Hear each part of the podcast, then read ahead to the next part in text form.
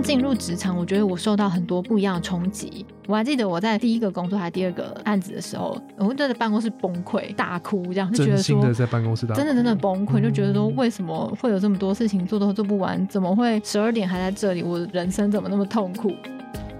可是到后期就发现说，其实这就是一个学习的历程。其实现在的东西就已经变成是我想做什么，所以我去完成它。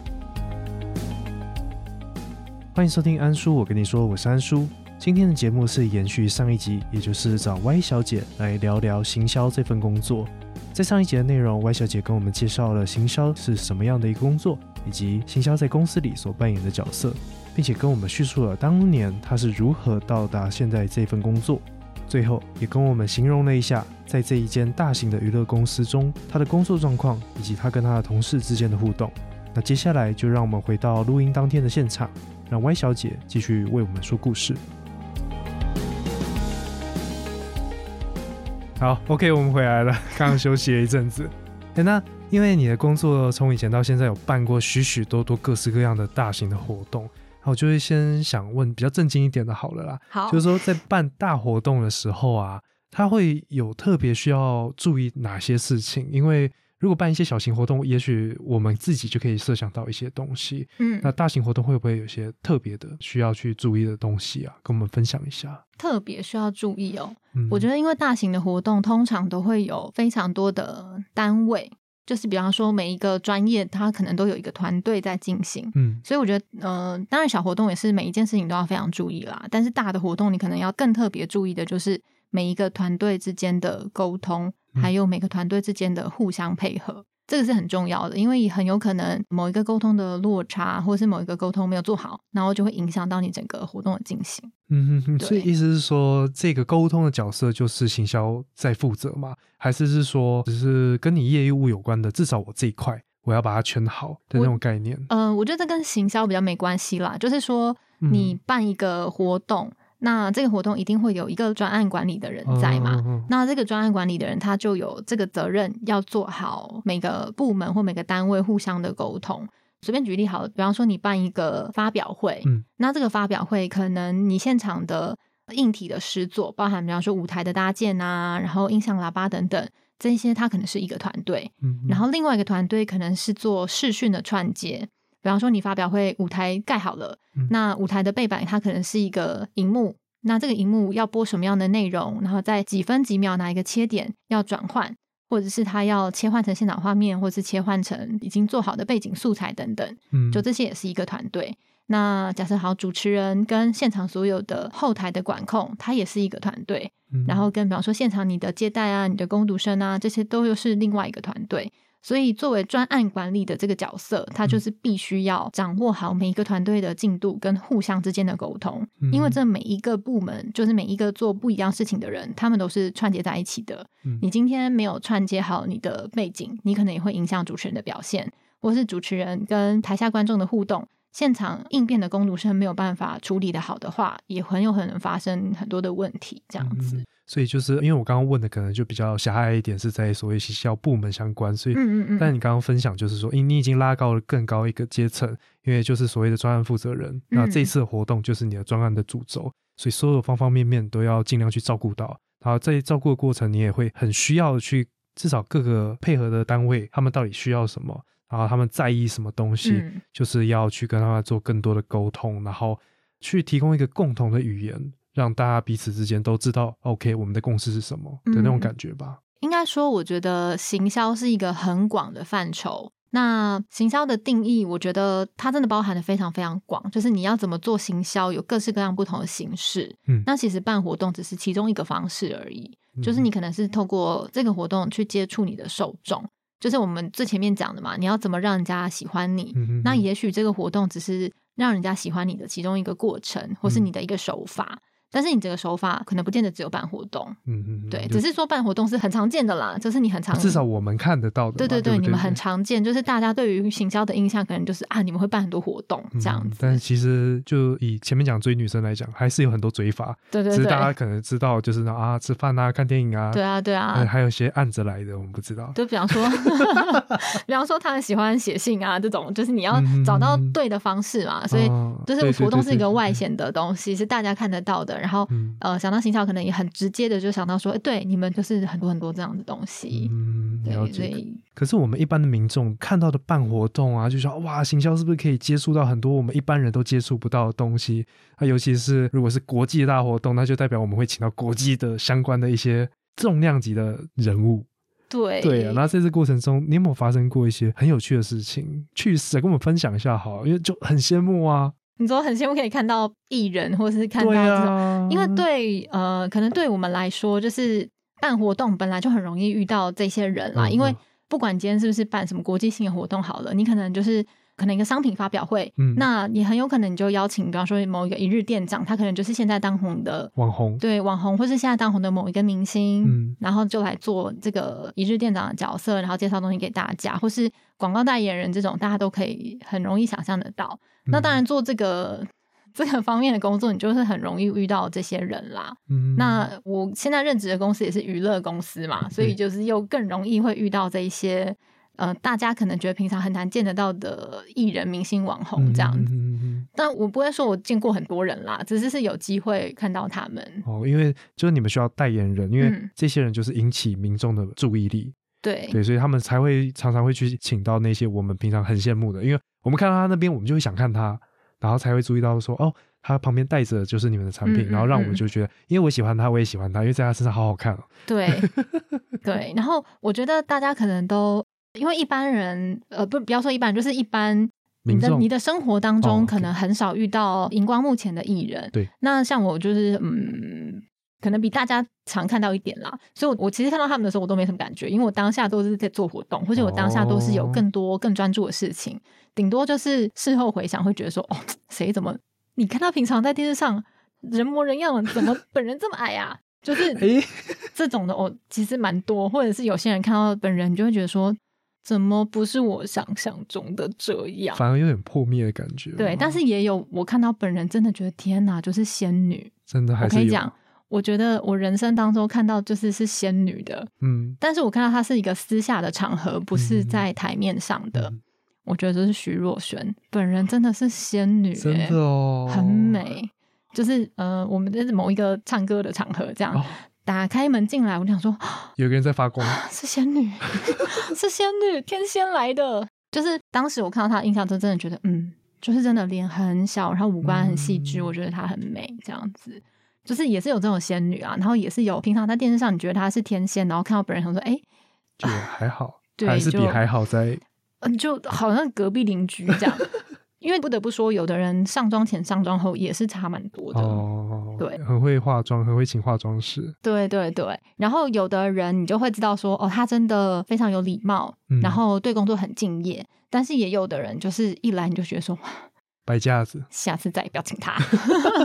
真的，然后即便成效很好，对对，即便成效很好，除非他真的是被指定，你一定要找他不可，不然如果你有的选择的话，我可能不会再找他这样子。哇，这是不能讲名字啊，但是这些都是，比方说在我们可能同行之间，或是我们私底下朋友聊天的时候，就会讲到说，哦，你那个知道谁谁谁，哦，真的是真的，我也知道上次跟他怎样怎样。对，然后还有的人就是。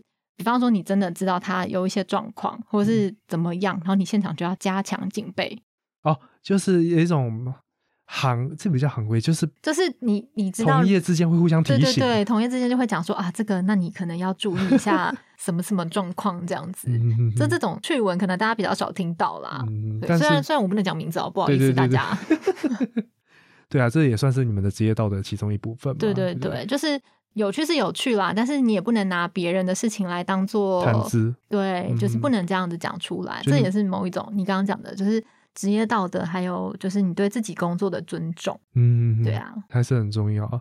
我前面刚刚讲到天仙，我是有遇过那个林依晨本人啊，漂亮吗？哎，很漂亮。我好像有在过马路的时候遇到她，我两次都在机场，我在同一次出差的时候遇到她两次，去程回程，真的那皮肤好到就就是很漂亮，对啊，就发光，整群人那边你一看就知道她是艺人，即便她戴着墨镜什么的。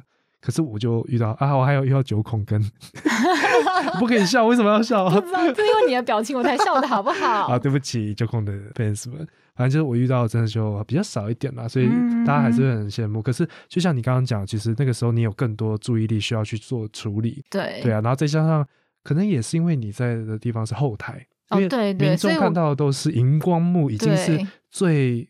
几乎是最好的一个状态啊！对。对啊，这是我们看到的是他们准备中的状态嘛，或者是他私下的一个状态，就是呃，我觉得也很可以理解，就是他作为一个荧光幕前的人，他当然必须要维持他的样貌，跟他呃，因为他们也是带给大家快乐的人嘛，所以他当然有他的形象，然后他的状态，但是私下他就做自己啊，其他也没有什么，对，他也没有怎么样，他可能就是这样的人，就是工作嘛，其实就是一个工作，那他也许是。他切换的那个时间、那个地方很明确，然后他私底下可能就跟荧光幕就有一个人设在，但是他也就是把自己工作做好，他也就是做自己，然后对，就像你讲的，他也是把他的工作做好，至少他要做好，没错没错。所以有些艺人，我们也会觉得说，哪一些人是真的很敬业或什么，我自己看到我会觉得很敬佩他们啊，就是他把他的该呈现的东西都做得非常的好，嗯嗯，对啊。然后有的人真的态度很好，比方说。我在学生时期的时候，还不是工作的时候，其实我就有遇过阿妹，就张惠妹，她对每一个人都非常的有礼貌。可是其实她已经在顶端很久了，她就是这么顶端的艺人，可是她还是对每一个人都超级有礼貌。就算不认识你哦，而且你一看就是一个学生工读生，她对你还是很亲切，她都会跟每个人打招呼，哎，你好，辛苦你们了，什么什么的，就是这些，你就会感觉到她是真的。他就是这样子的人，他不是演出来的。了解，因为要演的话也太累了，对吧？对对对，那当然也是有人，就是 就是有人，你从头到尾看到他都是臭脸，然后他也不会跟任何工作人员打招呼，就只有按的时候那个笑容才会出来。对对对，然后一结束马上变脸说：“可以走了吗？” 就是这种也还是会遇到啦，就是。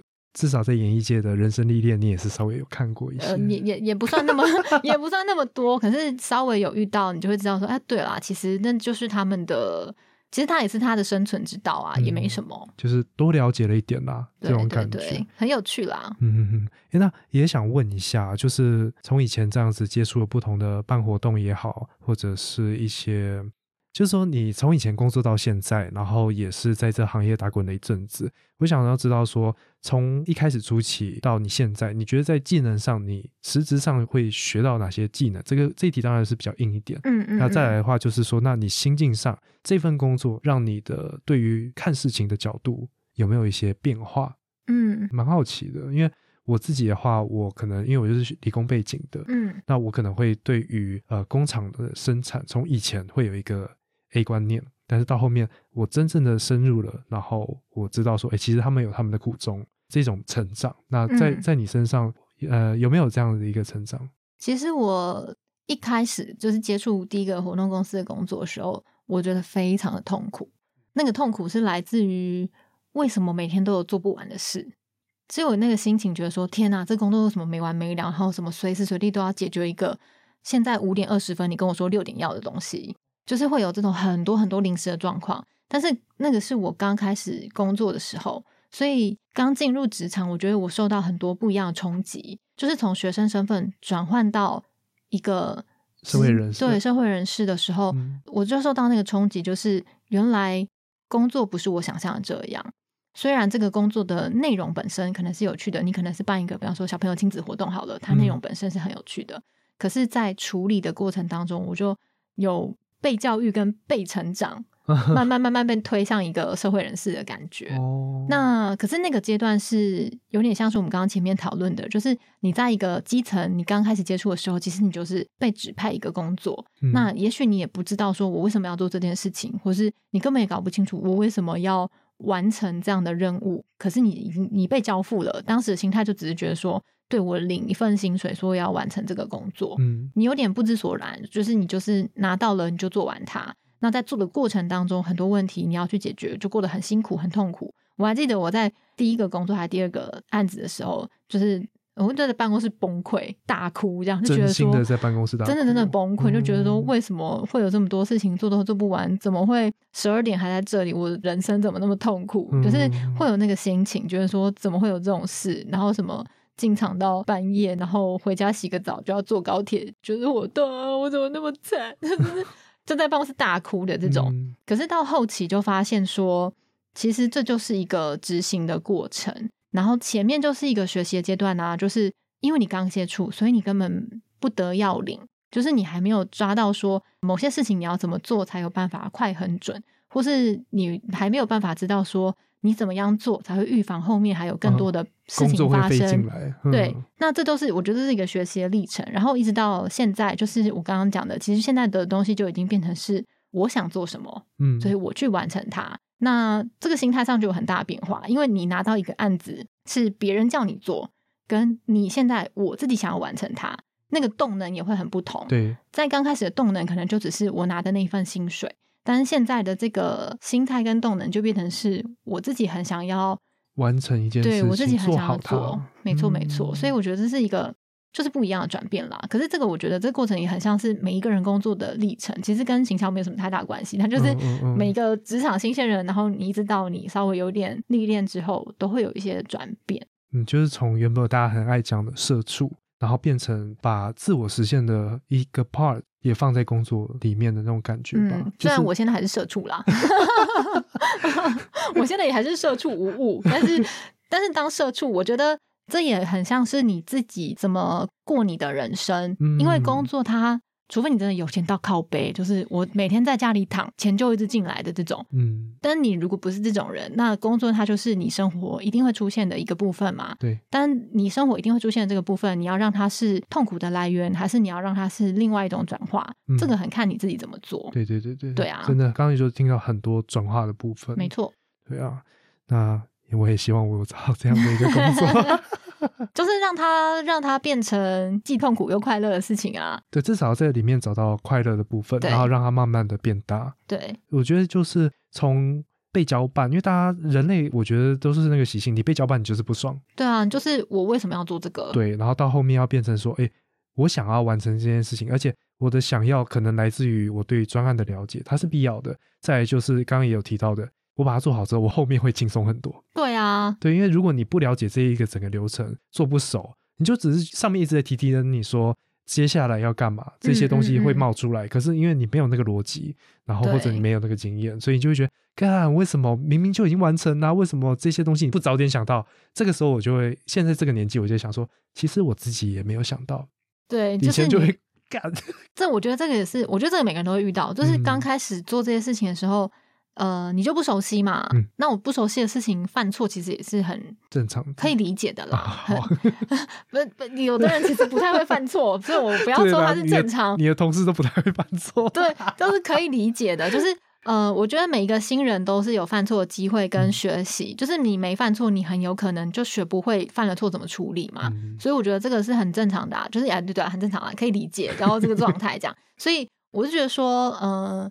其实这也很像是长大的过程，对，它就是一个，嗯，我被丢到社会里面，然后我滚了一阵子，哎，其实长大了，然后我可能刚好我比较幸运，所以我长大的这个历程当中，当然有很多狗屁倒灶的事情啊，然后有遇到受了一些小伤，对，遇到烂老板之类的，遇到烂主管啊，或者是说遇到一些很叽歪的客户啊，或是讲话很不客气的人啊，我都会。就是以前可能会觉得说，为什么我要受到这种待遇？嗯，但是现在我的心情就会变成说，真的，他们好可怜哦。就是哦，我我没有不是说我很高级，是我我会觉得说，呃，我就觉得说，可能我长大了吧，我就会知道，也许他没有办法消化他自己的情绪，所以他用他的情绪来反映很多的事情。可是如果一个够成熟或是一个够有方法的人，他可能不会这么尖锐。对对对。那我有时候就会觉得说，哦，如果真的遇到一个，比方说讲话真的很讨厌的人，或者是你会觉得怎么这么没有礼貌，我通常我都会觉得说没关系，算他可能有他自己的问题，这样子。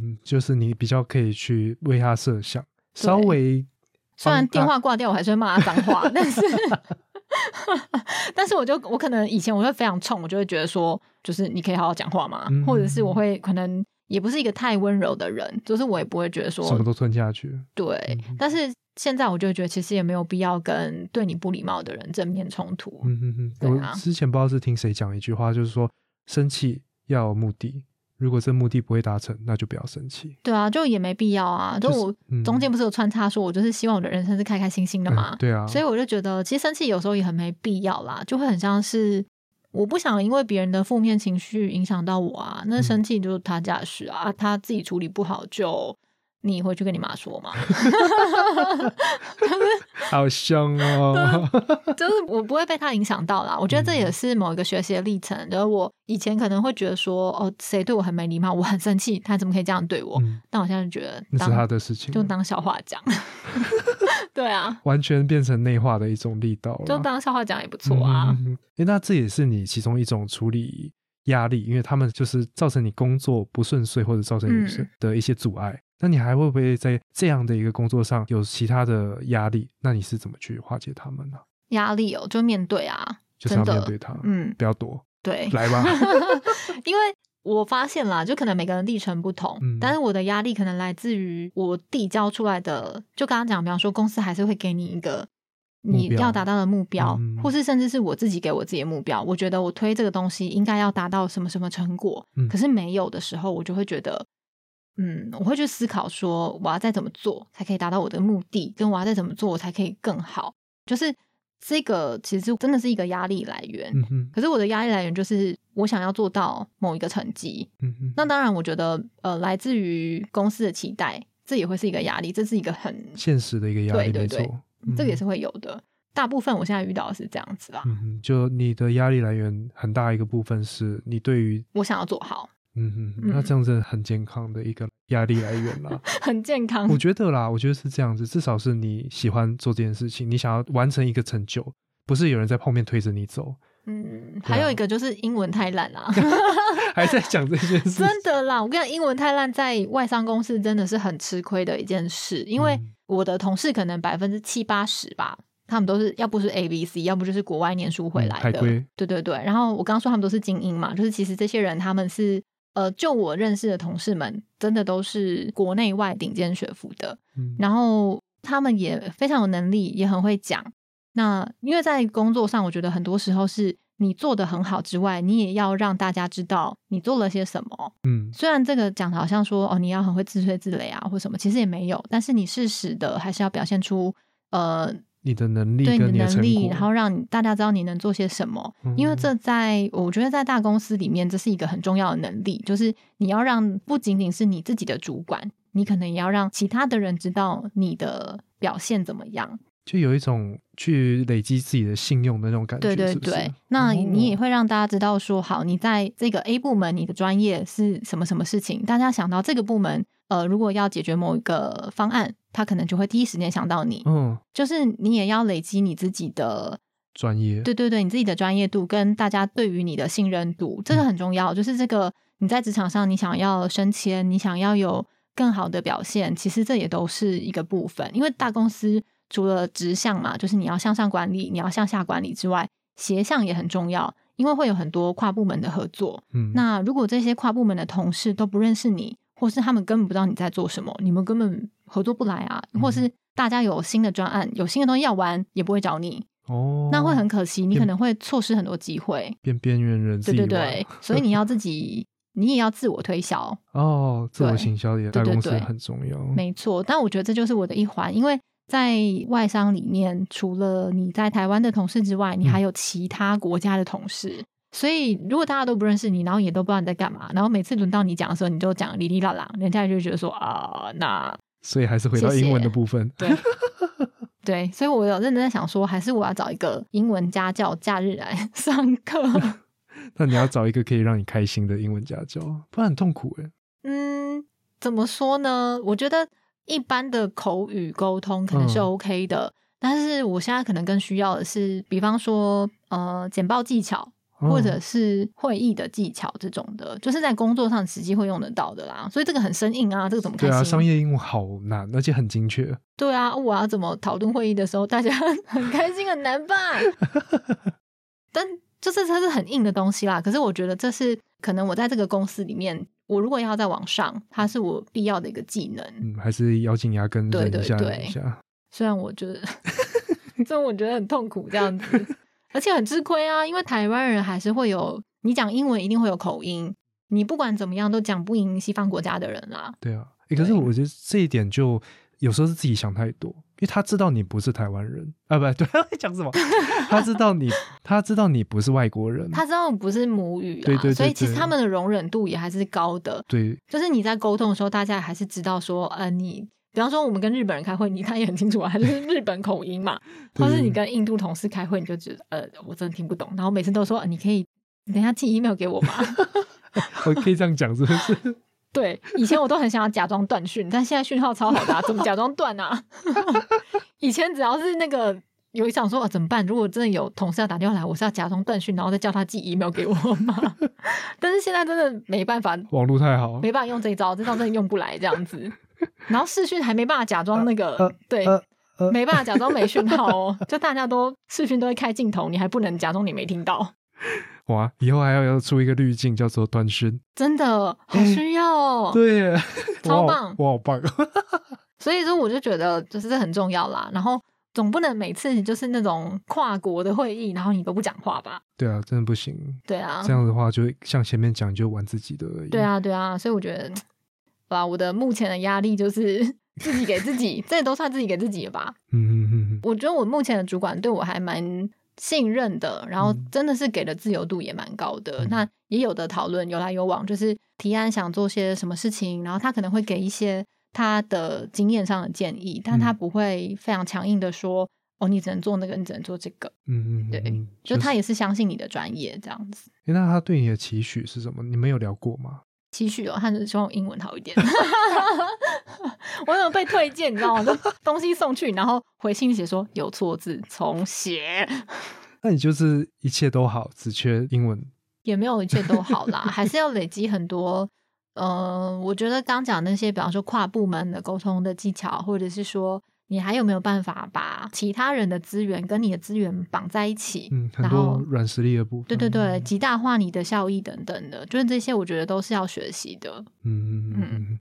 对啊，这些真的是在学校的时候学不到。就是你念理论是一回事啊，可是你实际上碰到人就是另外一回事。因为人真的很复杂。对，然后大家都是这样讲嘛，就是你工作要会做事，也要会做人啊。嗯。那当你今天要成为主管阶级的时候，人事反而是有的时候跟工作相对重要，或是更重要的事。如果你没有办法让一个团队是非常的和谐，达到一个有产能的状态。如果里面的同事们大家都是互相的吵架啊，对对对，那反而会拖累你整个工作的进度等等的。所以我觉得这个也是我想要学习的啦，未来的目标。好啊，加油加油！因为真的是不容易啦，不然的话也不会那么多书嘛，对不对？是啊，应该就是说一样，就是要灵活、随机应变，然后看得懂人的表情啊、空气啊那些东西啊。我还是乖乖当一个小职员好了。没有啦，我没有，我也没有什么雄心壮志啦。只是我觉得，就是工作这事情，怎么说，可能还是有个几十年吧。嗯嗯，就是就你八岁开始工作，就是还是有很多很大一段时间是未来，我还是都必须要工作的。就是我刚刚讲，没有没有有钱到靠背，所以，不能够不能够躺在家里就有钱赚啊。所以还是得出来工作的话，就得精进喽，不然你会呃。其实我觉得停在现阶段就等于是退步啊，因为大家都在前进，你没有进步，那就是你就很容易拜拜拜，谢谢。嗯嗯。然后公司就是下面一位。嗯，了解，因为你们公司还是希望 always 是有产值的人。对啊，对啊，因为我觉得呃，可能企业文化也不同吧，有的企业也许他不太会 lay off 员工，嗯，但是当你没有产值的时候，这个员工停在这个公司其实是一个耗损。对，没错。因为其他的人。认真努力的人看到这个不做事的人，也会觉得说他这样都可以，那我干嘛那么认真？对，会影响到团队的气氛。对对对啊，所以这个就是，嗯，我蛮认同啦，我蛮认同外商公司这个状态，就是大家都必须要为了你的工作努力，就是公司不养废人，我觉得这个蛮重要的。对啊，嗯，那。另外一个很好奇的一件事情啊，就是你前面有待过算是小公司嘛？嗯，那小公司它应该就会有更多不一样的困难。那这样子两个工作经验的相比啊，你觉得，假设你现在又回到一间小公司的话，你最主要会遇到怎样的一些难处？其实我觉得，在我现在的公司算是知名度蛮高的公司，嗯，所以在推动很多事情的时候相对容易。就是第一阶段，你不用让大家认识你是谁，嗯，大家都认识你了，其实就是真的大家都听过你。所以你不用花很大的力气去自我介绍，就不用去博取他们的信任，因为他早就认识你了。对，他就知道你是谁，他也知道你在干嘛。但如果我今天是在一个比较小的品牌，那我可能会花非常非常多的精力，第一时间要让大家先认识我，因为很很有可能比较小一点的品牌是。你是谁啊？就是你去自我介绍的时候，很有可能吃闭门羹。嗯，我觉得这是很现实，一定会遇到的问题。对，但是我觉得解决的方式可能有点像，因为大品牌其实有大品牌的包袱，就是你有很多事情是呃已经被规定不能这么做的。但小的品牌可能它的灵活性是更高的，因为呃，也许你的困境更多，就是你也资源也没有这么多，但是你反而能够用很。不一样的方式去突破，嗯嗯嗯，对啊，我觉得这一定会有不同啦。那小的品牌当然，我觉得会辛苦是会加倍的，嗯，那用脑的灵活度也必须要更加倍，不然你可能会没有办法突破你的困境。了解，对我觉得我只是比较幸运，刚好在一个比较大的品牌，所以前面这一端可能这几十年前的同事们都已经帮我们努力过了，现在不需要我努力。教育消费者我们是谁这件事，我们只要告诉大家说，你要持续喜欢我们就好了。对，嗯嗯嗯嗯，了解。这一题真的很硬哎。对啊，这一题很，这一题真的是，这一题真的完全没有八卦可以讲。不是，我是觉得还是可以讲，因为这些就是有点像是社会新鲜人，他们每次要出社会的时候，我到底是要去哪一种公司？嗯，因为大家常会知道，大公司就是小螺丝钉。然后小公司我可以跟公司一起成长，但是会很辛苦，对，然后会花很多额外的力气，是是，对对。但是现在好像可能会有第三种，就新创公司，嗯嗯，对啊，所以我觉得可以跟他们去讲述说，至少你的观点在这两个地方你所知道的种种，我觉得是很很好的啦。其实我觉得大公司也很多时候是绑手绑脚，对啊，你刚刚有提到，就是因为就是很多东西要做维持，尤其是所谓的口碑形象。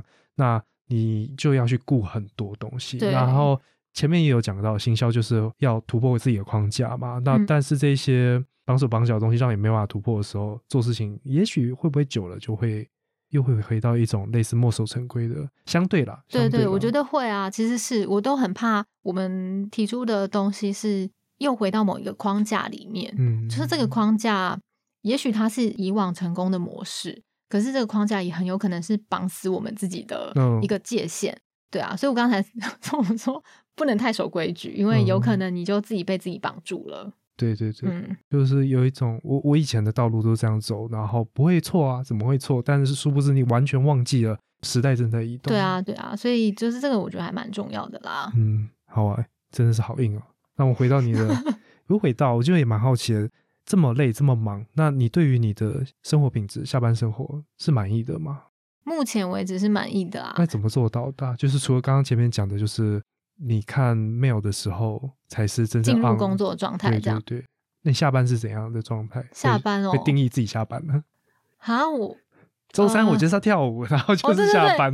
应该说，我我还是会安排我自己下班时间想做的事情啊。就像你讲，我我会去上跳舞课，我觉得那很放松，很棒。而且是我反正我就喜欢动嘛，我喜欢运动，喜欢去户外。然后周末没有活动要做的时候，或是周末不忙的时候，我还是会跟朋友去踏青啊，或是去潜水嘛。我们还是我们会去爬山，然后。或是我其实很喜欢跟朋友聚会，所以我周末可能都会跟朋友见个面，就是没有疫情的时候啦，就是跟大家见面啊，吃饭聊一聊，然后知道一下近况这样子。然后在家我还是会看剧啊，看电影，就是我兴趣也算蛮广泛的，我什么都看这样子。对，那怎么分哦？我好像真的没有诶，我唯一的仪式感就是有没有离开办公室这样子。可是有差，还是有啦。进办公室还是有那个仪式感，觉得说哎。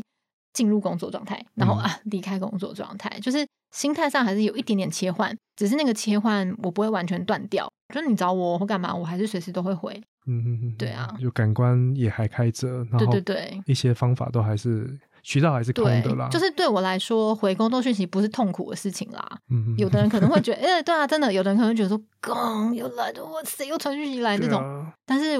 对我来说就是蛮日常的，我没有我没有特别一个时间切断，觉得说哦，你几点以后找我真的是没水准，是没有这种专业，对，真的是没有这种啦。我是觉得，因为我也会自己跟大家说。你有事可以随时找我，嗯，就是我都自己这样讲啦。那我当然是可以接受的状态，我才会这样跟人家说。我不是一个客套话，说哦，你可以随时找我，然后再不给，然后马上把你封锁这样。对，是没有啦。就自我行销部分，就说 OK，真的是 OK。对啊，对啊，就是哦，因为我本来也就是一个很直接跟坦白的人，我本来的个性也就是这样，所以我可以接受的事情，我就会说。是可以的，可以接受的。然后我讲出来就是这样子啊，很诚实面对自己跟别人啊。对对对，不然真的很累诶。像我就是上班是一个样子，下班是另外一个样子。上班是，他们就是什么？呃，上班是同事，下班不认识。哦，对啊，就我倒是没有啦，我是蛮做自己的一个人。我其实也很做自己的，这次是特例啦。我觉得在公司也是蛮做自己的，好羡慕。谢谢同事们的包容，没有。希望他们是听不出来是因为 Y 小姐是谁啦。感谢感谢同事的包容，这样子，我现在都在办公室大呼小叫，还有就是乱骂人之类的。不要丢东西就好，不要向某个人丢东西就好。没有没有没有丢东西，我们只是会乱开玩笑这样子，希望大家不要介意。好了好了，那我们也花蛮多时间，我就问最后两个问题好了，就是对于即将出社会，他可能要选择行销这个产业的人，你会想要对他们说些什么？嗯，那第二个问题，看你要不要回答啦，就是你对于自己的期许，不管是职业或者人生上，嗯嗯嗯，你有没有想要对自己说些什么？好哦，第一个，我觉得如果想要踏入行销领域的新鲜人的话，嗯，我觉得行销的确是一个很光鲜亮丽的工作。就是大家看到的，比方说公安公司或者是活动，其实你看到都是一些很好玩的事，但是不能忘记这些很好玩的事背后其实要付出非常多的努力。那如果你已经决定想要踏入这个领域的话，你就要做好心理准备，就是你一定会面对很多不一样的挑战，然后遇到很多也许是狗屁倒灶的事情，或者也许是你这辈子从来没想过会遇到的状况，都有可能发生。这个状况是。你遇到你可能会讲一辈子的笑话，对，也说不定，就是它都会是你人生的历练。如果你真的遇到进入这个产业，然后遇到很多突发状况，就是要有及时反应跟所有弹性调整的准备，然后不能期待说它是一个准时上下班的工作，因为这个性质它其实就不是这样的。前面也都有讲过，对，所以。我觉得就是只要做好准备，你觉得你自己是呃耐得起挑战的，然后很有创意的人，然后可以自我实现跟突破的人，我觉得都蛮适合的。还有不怕无聊的人，因为如果呃如果你是一个真的比较内向，我真的比较不推荐啦。对，了解。好啊，那回到一个最自我揭露的一部分嘛，你有想对自己说什么？因为这个会存档嘛。啊，对自己说什么？我要继续当个社畜。社畜哦。我其实蛮希望说不要当社畜当太久啦，但是但是这个也很看那个，也很看我有没有办法在，比方说一个岁数以前存到我觉得可以退休的钱。嗯，那我觉得这个是很这个很难说，因为也许我今天可能不是因为工作的关系所以存到那笔钱，可能是投资，可能是什么。嗯，那对自己说话，我没有啊，我就希望我我的人生跟我所有认识的朋友们。都可以是开开心心的过日子，嗯，其实这是我的人生的终极目标啦。因为我觉得开心也是过一天，不开心也是过一天。如果我的人生可以都是开开心心的，那很棒啊！不管我今天赚的钱是多是少，但我都过得很开心。我觉得这样就好了。嗯，那就希望你可以多影响我一点。有啦，我做 p 开始其实真的蛮开心的。然后现在这样还有一个。更深的一层机会，可以找大家来好好坐下来认识一下彼此的生活等等的。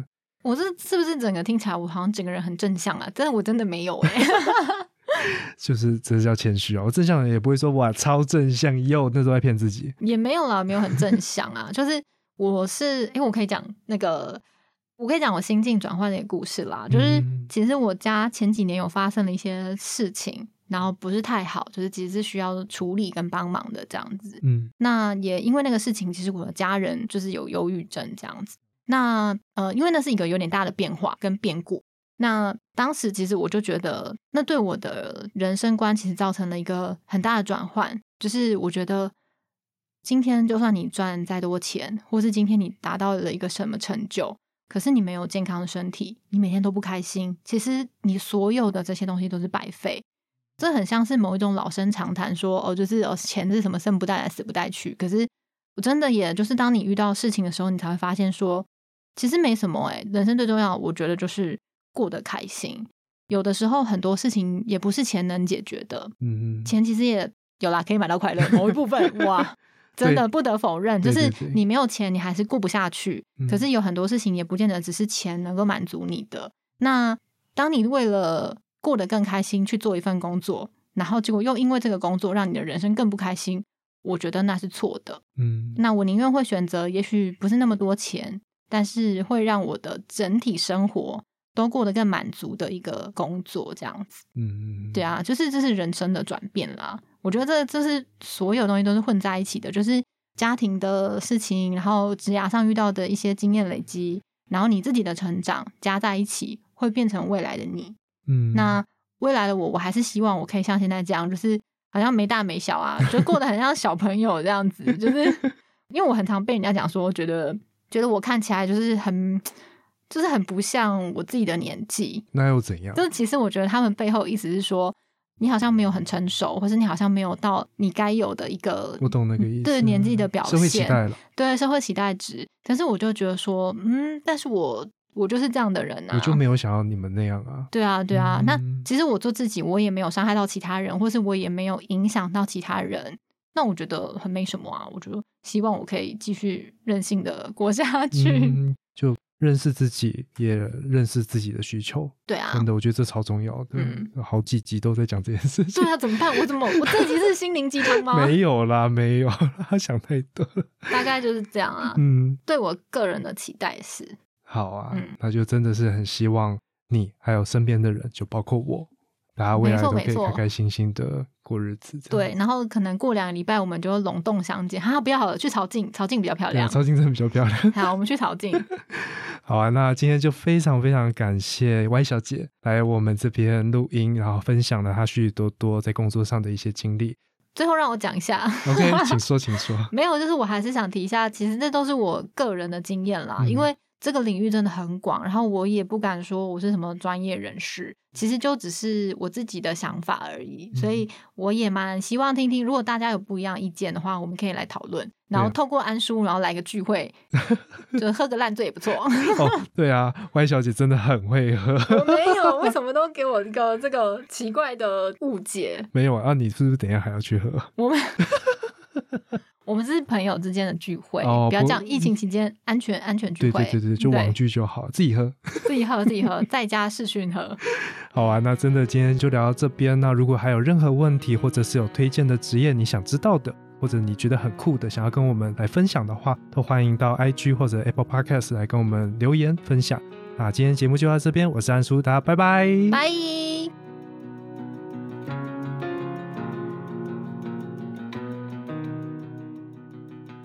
谢谢你的收听，并且听到了最后。这个计划其实是安叔我跟你说一直以来想要做的主轴，也就是找各行各业的人来聊聊天。